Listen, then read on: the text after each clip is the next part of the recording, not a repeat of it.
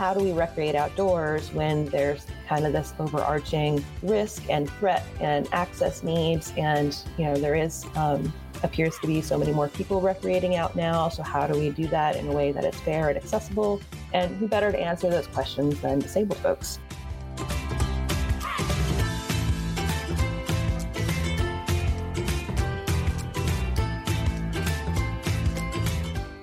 Hey there. Welcome back to Disability, Movement, etc.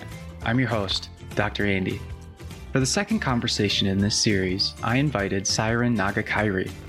Syren is an activist, writer, community organizer, and outdoor enthusiast. They've become a leading expert and advocate in making the outdoors more inclusive and accessible for the disabled community and others that may be underrepresented.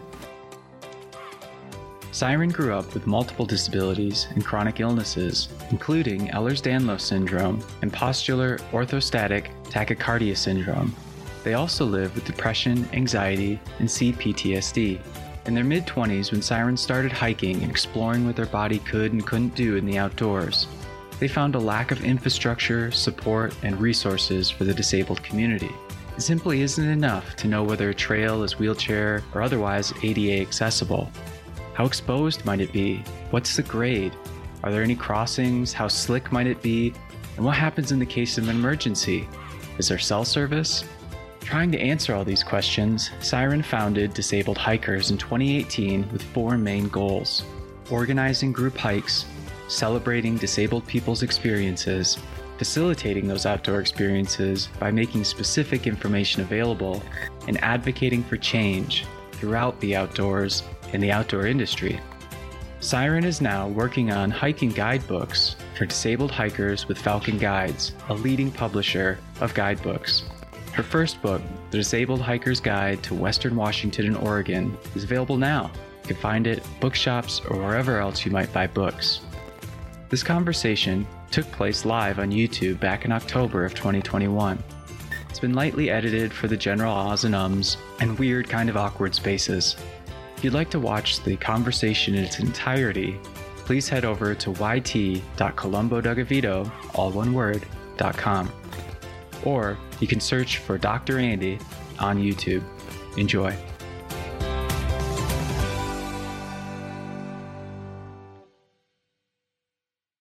I would like to welcome Syren. Thank you so much for joining me today. Yeah, thank you for having me. All right, here we go. So I will turn it over to you the floor is yours, Syren. Great, thank you. I'm Syren Nagakyrie, they, them pronouns, and I am a white non binary person with uh, medium brown hair. I'm wearing a rust colored jacket, and behind me is just kind of a scene of my house, as so many of us are um, continuing to work from home, which for me has been great and um, really has opened up a lot of opportunities for me, which I really appreciate. So I um, started Disabled Hikers in 2018. And um, as you mentioned, I really have experienced a lot of barriers to access in the outdoors for the majority of my life and have felt very excluded from outdoor recreation. Really, it started in grade school, in college, in high, school, you know, as I um, started getting older in early adulthood, and just continually met obstacles and a lack of understanding and acceptance about what my needs were in the outdoors, the kind of information that I needed, the kind of support that I needed. You know, and there's of course so many examples of that in my life, but um, I think a couple that I would really like to highlight is so in community college, I of course was engaged in a took a um, like an earth science course, and we um, had the opportunity to take a trip to um, the Grand Canyon and I grew up in Florida, so this was like, of course, could have been the other side of the world to me. I had never left the state, never gone anywhere before in my life, and this was like the first opportunity for me to really explore a new place. And um, the trip just went so horribly for me. The you know the professor really didn't understand what I needed, didn't ask me any questions about what I needed to be able to engage in the material or in the trip and with my other classmates. So I often found myself just like sitting on a bench at a viewpoint while everyone else went off and had this amazing experience. And, you know, I always tried to, of course, make the best out of it. And just, I felt like it gave me an opportunity to really just kind of be in in that moment and experience what whatever it was that I could in the way that you know in the way that I could. So after that experience, I did feel like I had a different kind of connection with that place at the time than perhaps my other classmates did, who were all busy running from here to there and you know trying to get this done and that done. Meanwhile, I spent a lot of time just kind of sitting there and enjoying the space and the place. So that really kind of created a real sense of meaning and purpose for me. And then that kind of continued, of course, as I grew older and I engaged in some more um, educational opportunities, including I um, went to a herbal training program where we spent a lot of time outdoors and things like that. But the inspiration for disabled hikers really came after I moved to uh, Northwest Washington State to the Olympic Peninsula, um, which is where Olympic National Park is located and um, it's a stunning area. You know, it's old growth rainforest, like the really the last remaining temperate rainforest in the continental United States, and it's just a stunning place. So I was out, you know, just getting to know this new place, and I went out on a hike in um, the national forest. That was a section of a trail of a, you know, uh, in a system that I was already kind of familiar with, but I hadn't hiked this particular trail yet. So I started out, and everything that I read about it had said it was easy. There was no obstacles, you know, super easy hike, nothing to worry about. And as soon as I started out on it, there were like multiple really steep stairs, like a really steep drop off, lots of loose rocks, um, steep inclines, and all of that. So, you know, it was really kind of dangerous for me um, in a lot of ways. You know, this trail that was supposed to be really easy. And eventually I did make it to my destination, which was this bridge over a really stunning waterfall. And I was just exhausted and in pain and just feeling really defeated. But as I kind of, you know, sat down and leaned against the bridge railing and was just watching this waterfall flowing by and just inspiration struck in that moment. I said, why don't I do something about this? You know, I've been having this experience my entire life. Why don't I do something? So I basically went home and threw up a website and started, you know, writing a few things about my experiences and some trail guides. And before I knew it, Disabled Hikers was born and just kind of started taking off. And, you know, here we are. So I'm really proud of it. Um, you know, and it also, it takes a lot of work. And there is, of course, still a lot of work that needs to be done. Thank you so much for sharing that. And um, sorry to hear of your experiences, but I'm sure they are are not. You know, it's not the exception. I think it's it's sort of the rule, and which is very unfortunate, and and particularly for myself, I'm also a big outdoor person, and I I find particularly with with my own depression and my own ADHD that even taking 10 15 minutes to to just go for a walk and get out into nature even just to sit or, or it doesn't have to be anything strenuous is just so beneficial but you know, it is a privilege that I I am as able-bodied as I am that I don't necessarily have to worry about all the extra stuff, right? The the slope, the incline, the the steepness.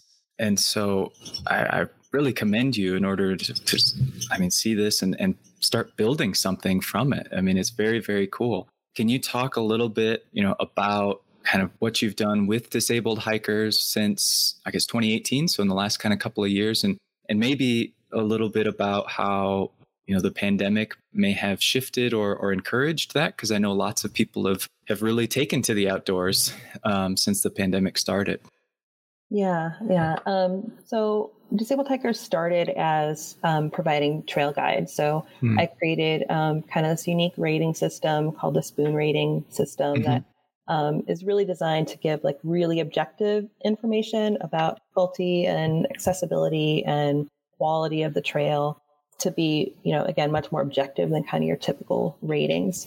So then I started writing those and just produce, trying to produce a lot of more resources than is what currently available. Of course, uh, we have the social media and started building up more community around that. And I feel like it really gave people a lot of opportunity to connect with one another, um, mm-hmm. which is something that is really important.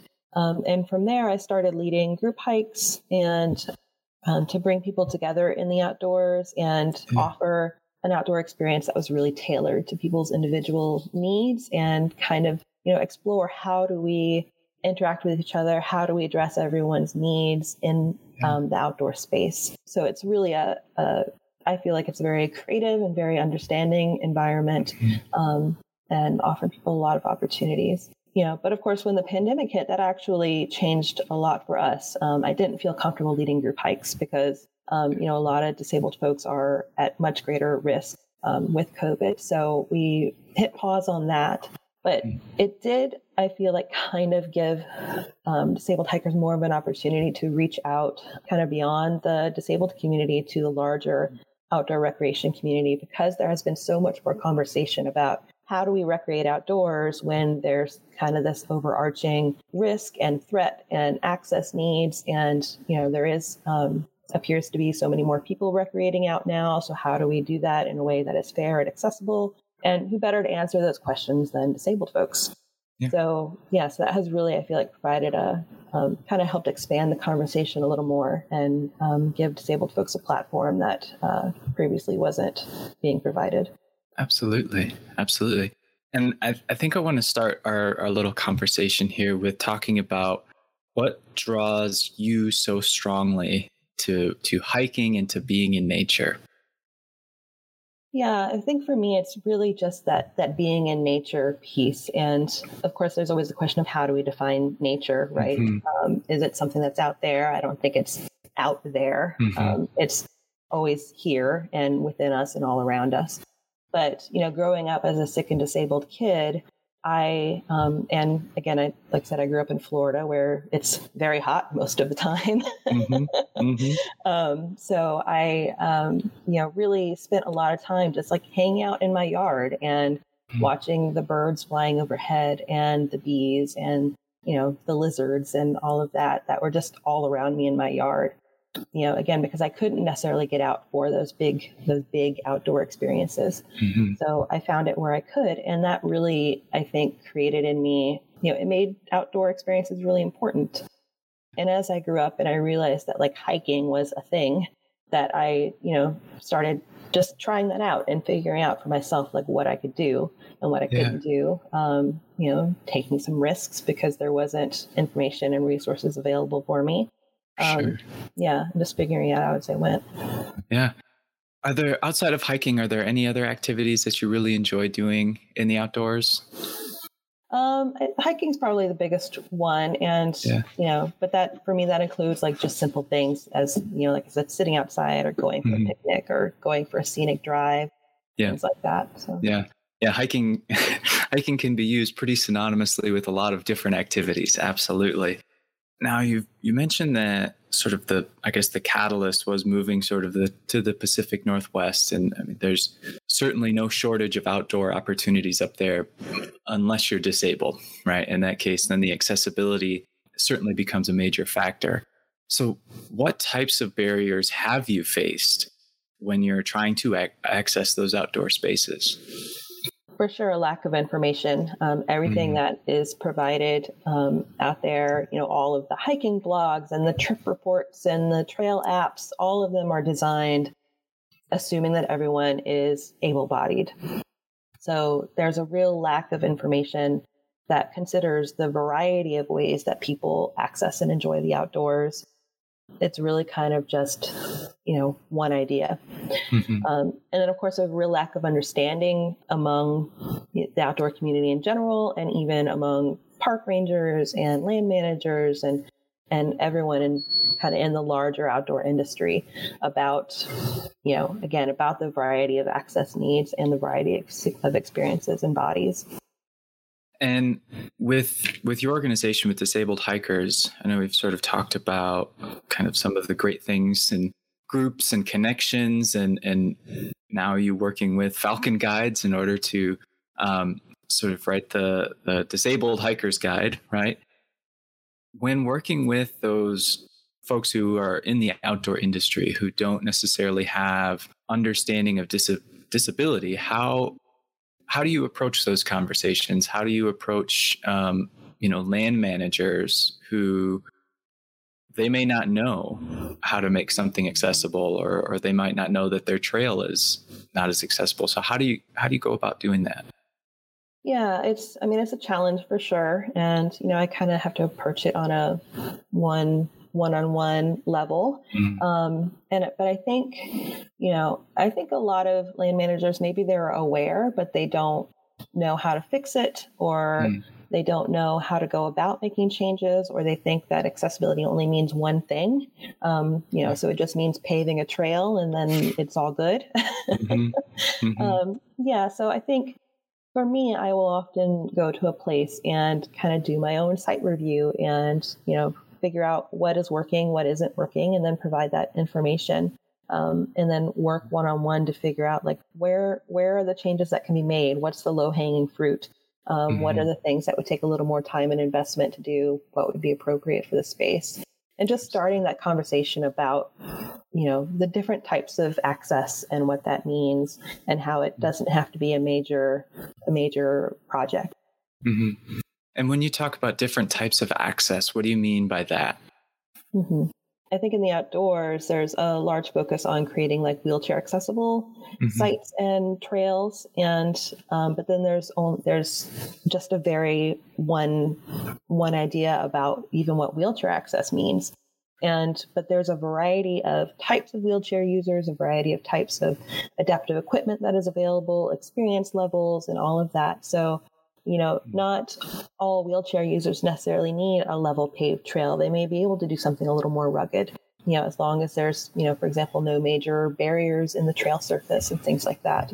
Um, and then also making sure there's resources available for people who are blind or deaf, um, who are autistic, neurodivergent, have mm-hmm. cognitive or intellectual disabilities, making sure that information that is available is provided in a way that is accessible for them make sure there's even just places for people to sit and water available and mm-hmm. you know mm-hmm. a good restroom um, yeah. things like that are all simple ways to really improve access and so in all, in your work you know what what is it that's still needed right i mean I, I know we've got a long way to go and you've just started right but as as we look at how to make spaces and activities more accessible i guess what are those low hanging fruit that those listening could, if they're a program manager, have access or they want to access a trail, what could they do to better access their own community trails?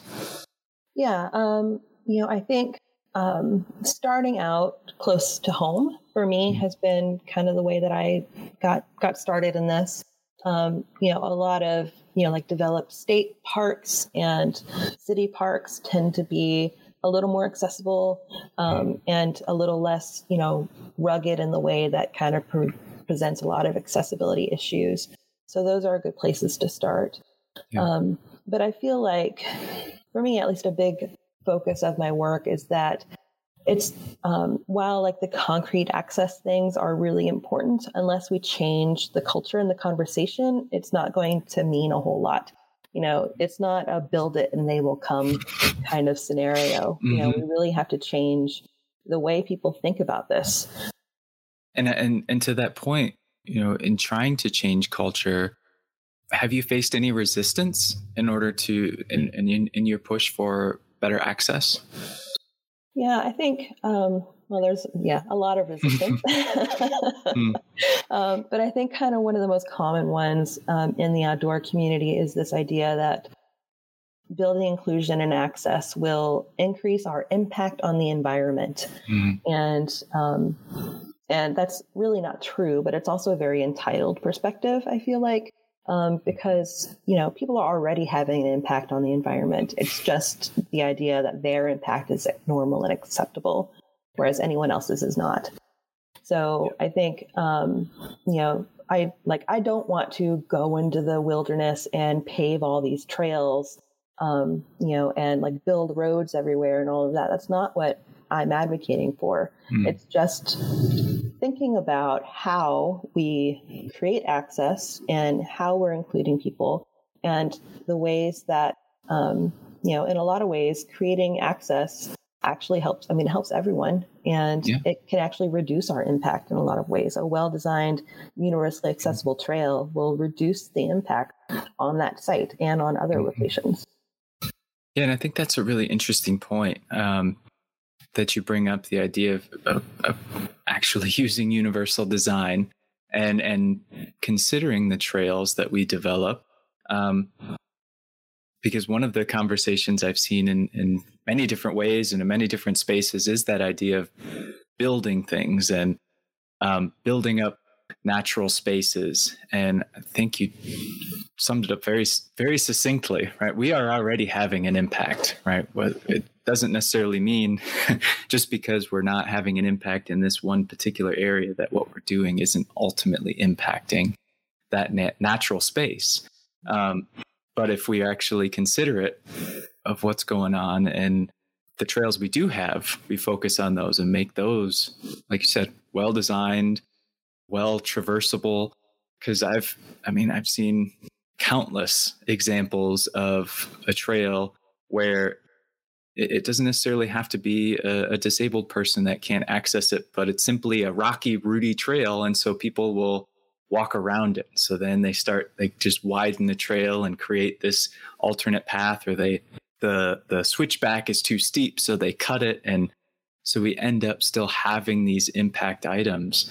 And so how how do we get? I mean, I guess how do we get? Maybe, maybe you have the answer, maybe you don't. But how do we get folks who are land managers, who are the folks who are, you know, at the state parks or or uh, even local municipal parks, or hopefully at some point our national parks, but how do we get them to understand that accessibility means more than just sort of this one narrow idea? Yeah, I, I wish I had a simple answer for that. mm-hmm.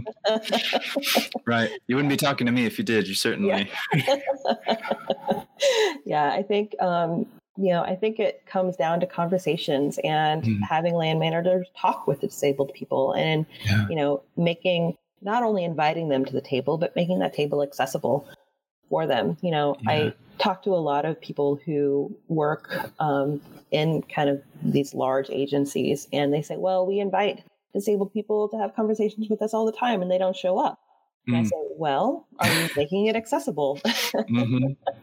So, mm-hmm. yeah. exactly. Yeah, there's, yeah, the, the, lack and limit of accessibility is not just in one space it's it's pervasive right mm-hmm. so i think it's it's definitely a, a tackling at least in my understanding in my in my own work it's tackling accessibility in all spaces and not just the you know the space we may actually want to engage in right the space that um, we go for a hike in or the the local recreation center that we want to um, attend there just there's so many levels of accessibility issues in all of those items.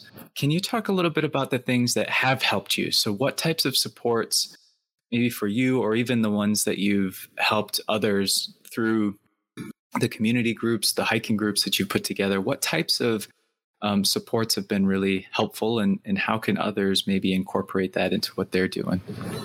I think connecting with other disabled people for sure has mm-hmm. been um, really meaningful for you know for my own experience and learning um, you know, in doing this work, that has been really meaningful for me. And just re- realizing that I'm not alone and that there are other people trying to figure this out um, has been really, really good.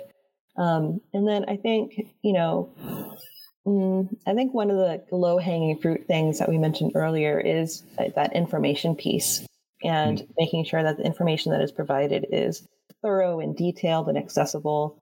Um, so, you know, like one of the things I love is if I go to a trail or recreation site and there's a, a trail access information sign right there at the trailhead that has like all the stats of the trail that I need and a map and all of that really mm-hmm. well laid out. Um, that makes it so much more easier to decide if I want to do the trail right then and makes me feel much more confident to be there and like people mm-hmm. have at least really thought about this. Mm-hmm. What types of things have you done for those group outings? So, how have you gone about? Because you know, obviously, everybody's access needs are a little bit different. So, if you're putting together a group, how do you consider sort of the, the variable needs of that group?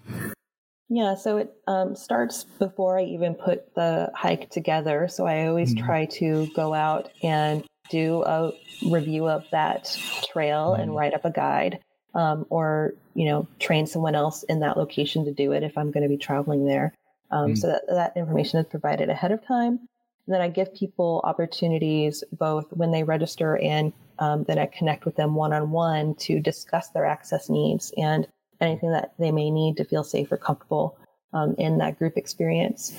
Yeah. And then once we all come together, I, everyone has an opportunity to share with the group about their needs if they choose to.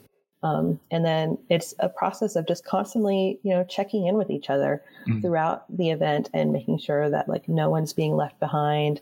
Everyone is feeling comfortable and safe and having their needs met. Yeah. You know, maybe this is kind of, I guess, maybe an outdoor sort of person thing is, is I've, I found the outdoor community tends to be a little bit more accepting than some others, though we, there obviously, there's still issues but at least when attention is sort of brought to it, it seems there's a shift that folks are going, okay, yeah, that makes sense to me. I didn't realize that before, or I didn't recognize that before. Um, and particularly being in the Pacific Northwest, there, uh, you know, there's a ton of outdoor opportunities, and I think the culture up there is probably a little bit more accepting than say other parts in the country in terms of providing access. Do you have any advice for those in other parts of the country where you know they they might have or might face a little bit more resistance to that acceptance what they could do to help them get into the outdoors easier. Yeah i mean i think everywhere has its issues right? Like in the pacific northwest there's still lots of misconceptions. Um, mm-hmm. it's not this idyllic community that a lot of people perceive it to be. Um, you know, I grew yeah. up in the South, like I said, and both issues, both areas have their issues, trust me. yeah. Mm-hmm. So, um, you know, so I think it's really just a matter of, um, I mean, there's no one size fits all solution, right? Like that's um, kind of um, a core part of being disabled. Like everyone has yeah. to figure out their own access needs but I think you know starting out small and figuring mm-hmm. out what what works for you.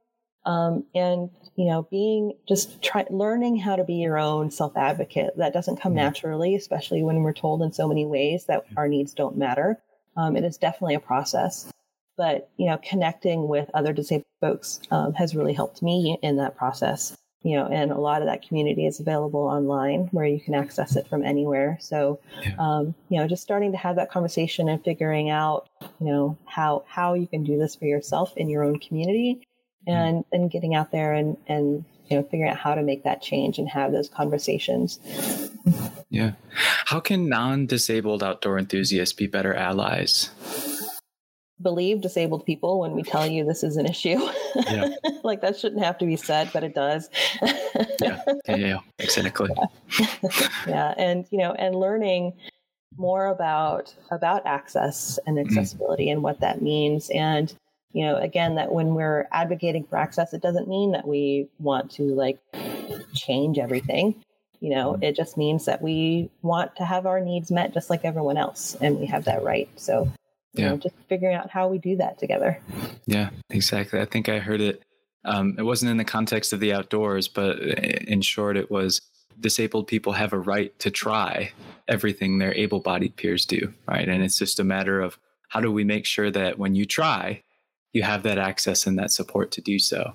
And that, you know, it might mean that there are there are certain trails or spaces right, that it might be hard to get up to a 14 thousand foot summit, right? Yeah. as a wheelchair user, but that certainly doesn't mean that you can't access other spaces that are in that area and still get the benefit of being outdoors and still, you know, I think a part of, at least for me, there's some, there's some joy in, in the challenge of, of, of going to a trail and hiking it and, you know, and getting the joy of, of completing it, right? It's not necessarily that, you know, I think people may have this misconception that when we talk about accessibility, it's just, oh yeah, it just means easy, right? We want an easy button for everything.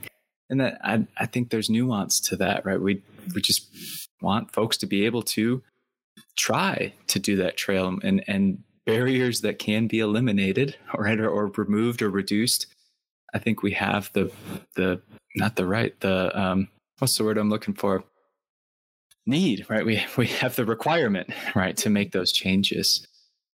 In what ways do you think that programs that already exist, how they could, whether they're focused on, you know, helping meet the needs of disabled folks, or if they're just just a general outdoor group, how might they better support folks who are disabled to to maybe join their group or or just support their own initiatives?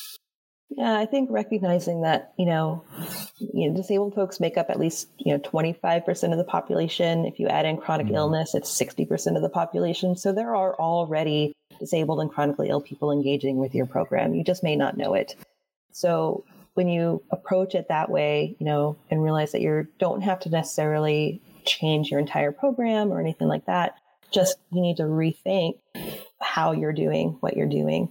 So um, go in with that assumption that there are disabled people already in your program, that you need to ask everyone about their access needs and mm-hmm. provide an opportunity for everyone to share what it is that they need to be in that space because whether you're disabled or not, you have access needs. Mm-hmm. You know, mm-hmm. and then um, providing really good information and being flexible um, and understanding that you know it's not a one size fits all and you're going to have to adapt and adjust your program. Yeah. Now, when we think of the outdoor community, it, it tends to be quite small, right? When we, sort of, at least in my experience, when I, I have friends who now work in the outdoor community and, and they work for different outdoor companies or, or as freelancers, you realize how really everyone knows everyone else at some point, right? And how do we go from having a small sort of woven community that has really very relatively few examples of you know disabled individuals in the outdoors right? We often we we don't see disabled athletes really uh, marketing skiing or climbing or other sort of outdoor pursuits though we know they exist right? There's lots.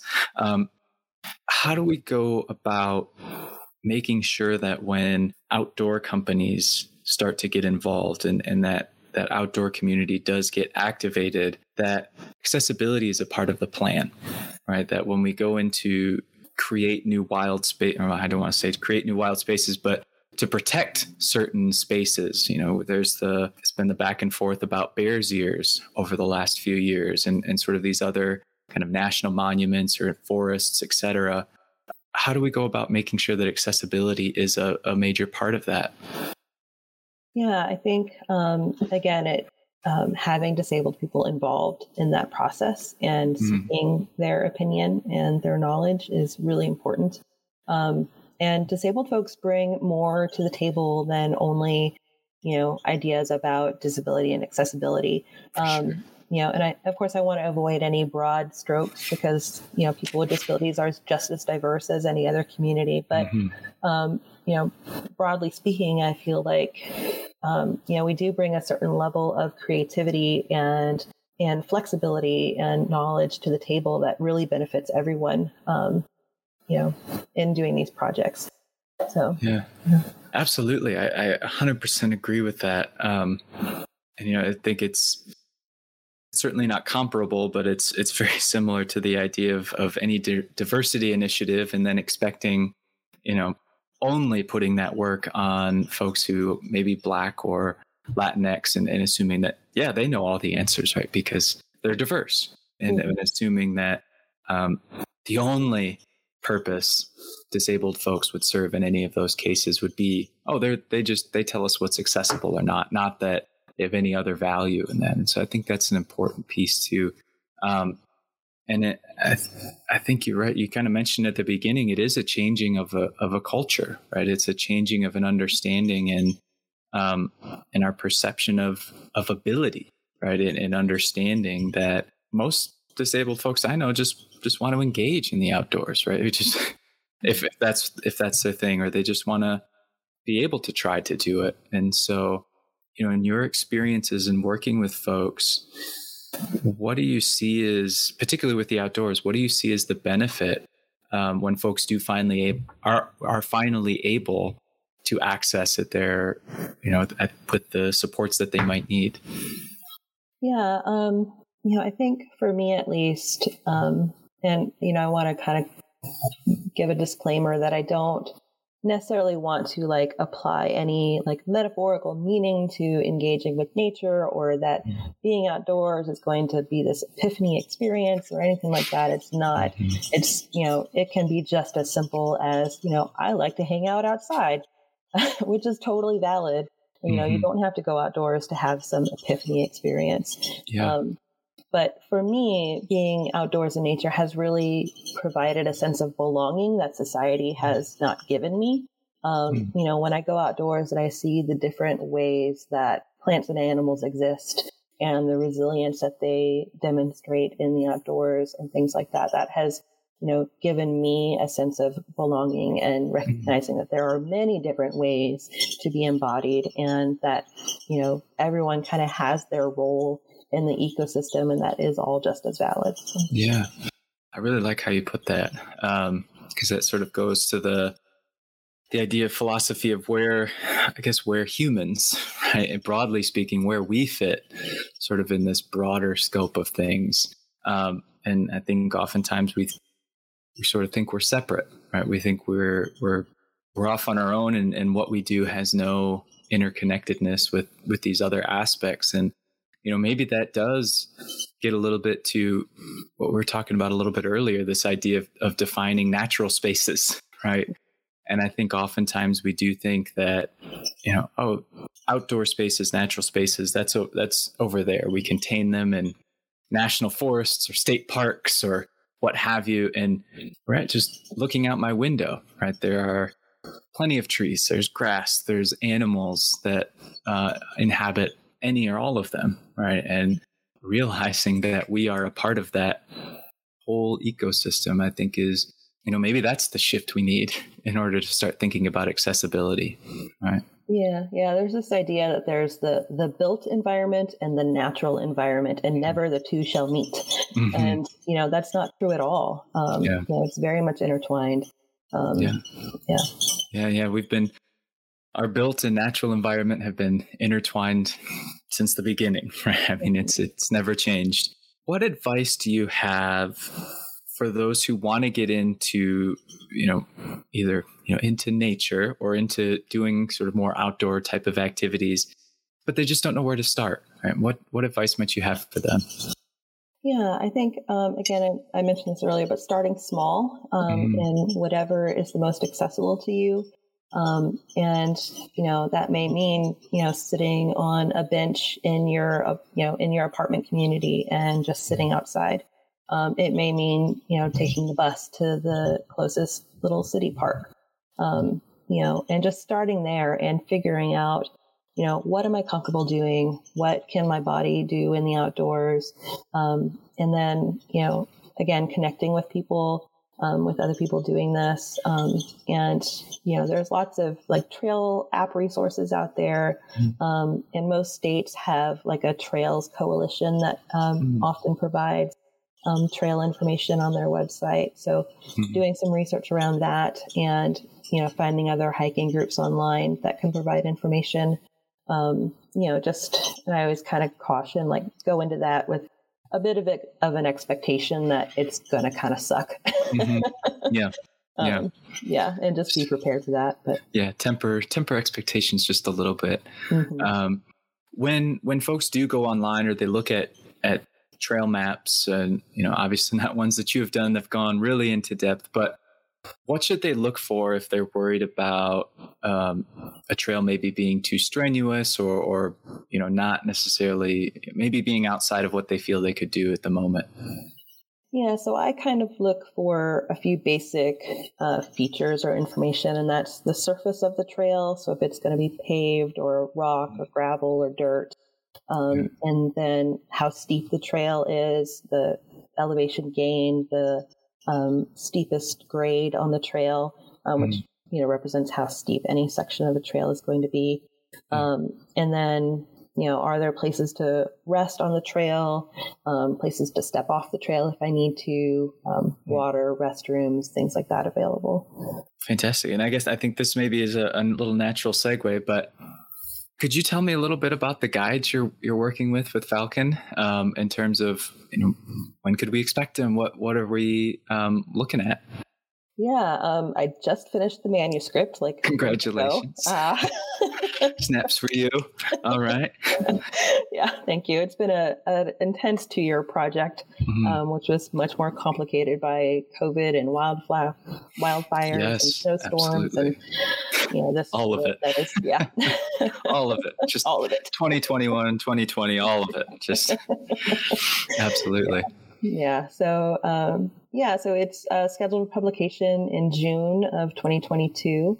Cool. And it covers all of like Western Washington, Western Oregon, Southeast, West Coast. Mm. Um, there's, I think, almost 50 um, hikes in there, but it, it includes scenic drives and viewpoints and picnic areas and hikes and wheelchair accessible trails. So I really tried to provide um, a variety of options for people, you know, wherever they are and whatever their comfort and ability and experience levels are, so that they have something available to them to try. That sounds wonderful. And um, I'm hoping that it, you continue this, right? Is that the plan? Are you are you planning to do more guides for other places in the country? Yeah, definitely. That's, Absolutely. that's the hope. that's the hope. That's fantastic. I love to hear it. Syren, I've I've enjoyed our conversation so much today. Um, uh, you've given me certainly a, a, whole different perspective when we consider accessibility and, and particularly what we might need to do and what I guess we consider outdoor spaces. I'd love to end with you telling us a little bit about what you're looking forward to, right? We've been going through this pandemic and everybody's sort of a little down, but so we need a little joy. So what are you what are you excited about? What um, you know, where are you going hiking next? yeah. Um, well, I'm actually leaving in a couple of weeks to drive cross country back to Florida um, to spend um, a couple of months there visiting my folks and then coming back. So I'll be, you know, doing some stops and projects and events along the way. Um, so, you know, folks can definitely follow us um, for more information about that. And um, next year, I'm hoping to start doing um, more training programs and um, launching chapters of disabled hikers around the country. Um, oh, very cool. Training more disabled folks to to do this work in their own communities. So uh, that's fantastic. I love to hear it. Well, again, Syren, I thank you so much. Uh, I really appreciate our conversation. I hope those listening uh, enjoyed it as well. I'm sure they did um, you've given me so much to think about, and I, I really do appreciate. It. Oh, with that, um, we do have a question that popped in, which is fantastic. So, Melly Bean seventeen eighteen said, "Which is Syren's favorite accessible hike in the North Cascades?" And that's a great question. Mm, yeah. Um, so, I mean, of course, I have to ask, and maybe if you want to speak to this, what does accessible mean for you? Are you asking for a wheelchair accessible trail or just kind of a quote unquote easy trail or? Yeah. Melly Bean, what are you looking for? Maybe. Okay, wheelchair, um, but also easy to get to. So that's what Melly's looking for. Mm-hmm. Yeah, I think there's a lot of trails around Mount Baker that are pretty accessible. Um, there's um, Artist Point, and of course these are have a really short hiking period, right, because of winter yeah. and all of that. But um, Artist Point has some really nice accessible viewpoints and a trail. There's um, Picture Lake, Fire and Ice Trail, um, and then a little further south, open a little more uh, longer duration. There's um, Thunder Creek Trail out Highway 20 is really beautiful. And then there's um, a boardwalk, short boardwalk trail called Happy Creek Nature Trail that is really nice. There you go, Melly. That is that is a lot of recommendations. So I'll have to. Uh, I want to mention that um, transcripts will be available. So Melly, if you didn't catch it all, that will be open for you, so you can go back and read it. I know I certainly will. And when I'm in the North uh, Pacific Northwest again, I'm certainly going to reach out to you, Syren, for some some good some good options. You're very welcome, Millie. With that, Syren, again, I thank you so much. It's been a wonderful conversation. I loved having you here. Yeah, thank you. Yeah, enjoyed it.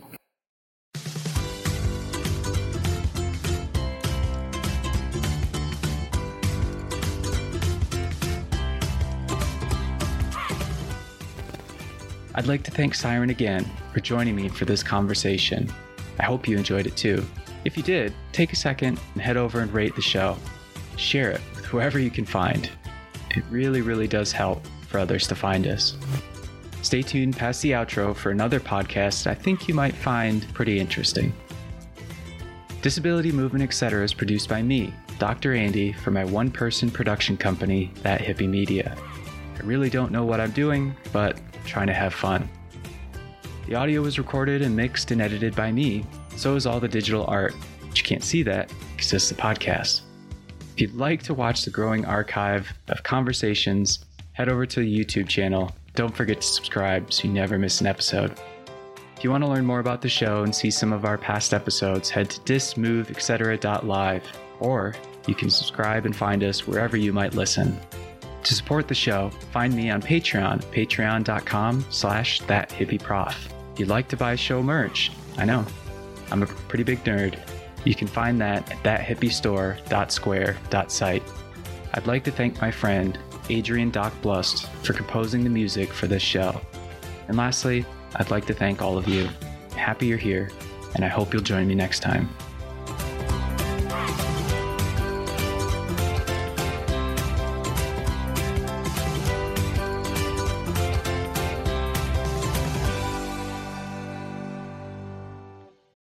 Today's sponsor is Kitcaster. Did you know that podcasts are a great way to grow your personal and business brand voice? Here's a secret we all want to feel connected to the brands we buy from. And what better way to humanize a brand than through sharing your story on a podcast? Kitcaster is a podcast booking agency that specializes in developing real human connections through podcast appearances. If you're an expert in your field, have a unique story to share, or an interesting point of view, it's time you explore the world of podcasting with Kitcaster. You can expect a completely customized concierge service from the staff of communication experts Kitcaster is your secret weapon in the podcasting business. Your audience is waiting to hear from you. Go to kitcaster.com backslash dismove, etc. to apply for a special offer for the friends and listeners of this particular podcast.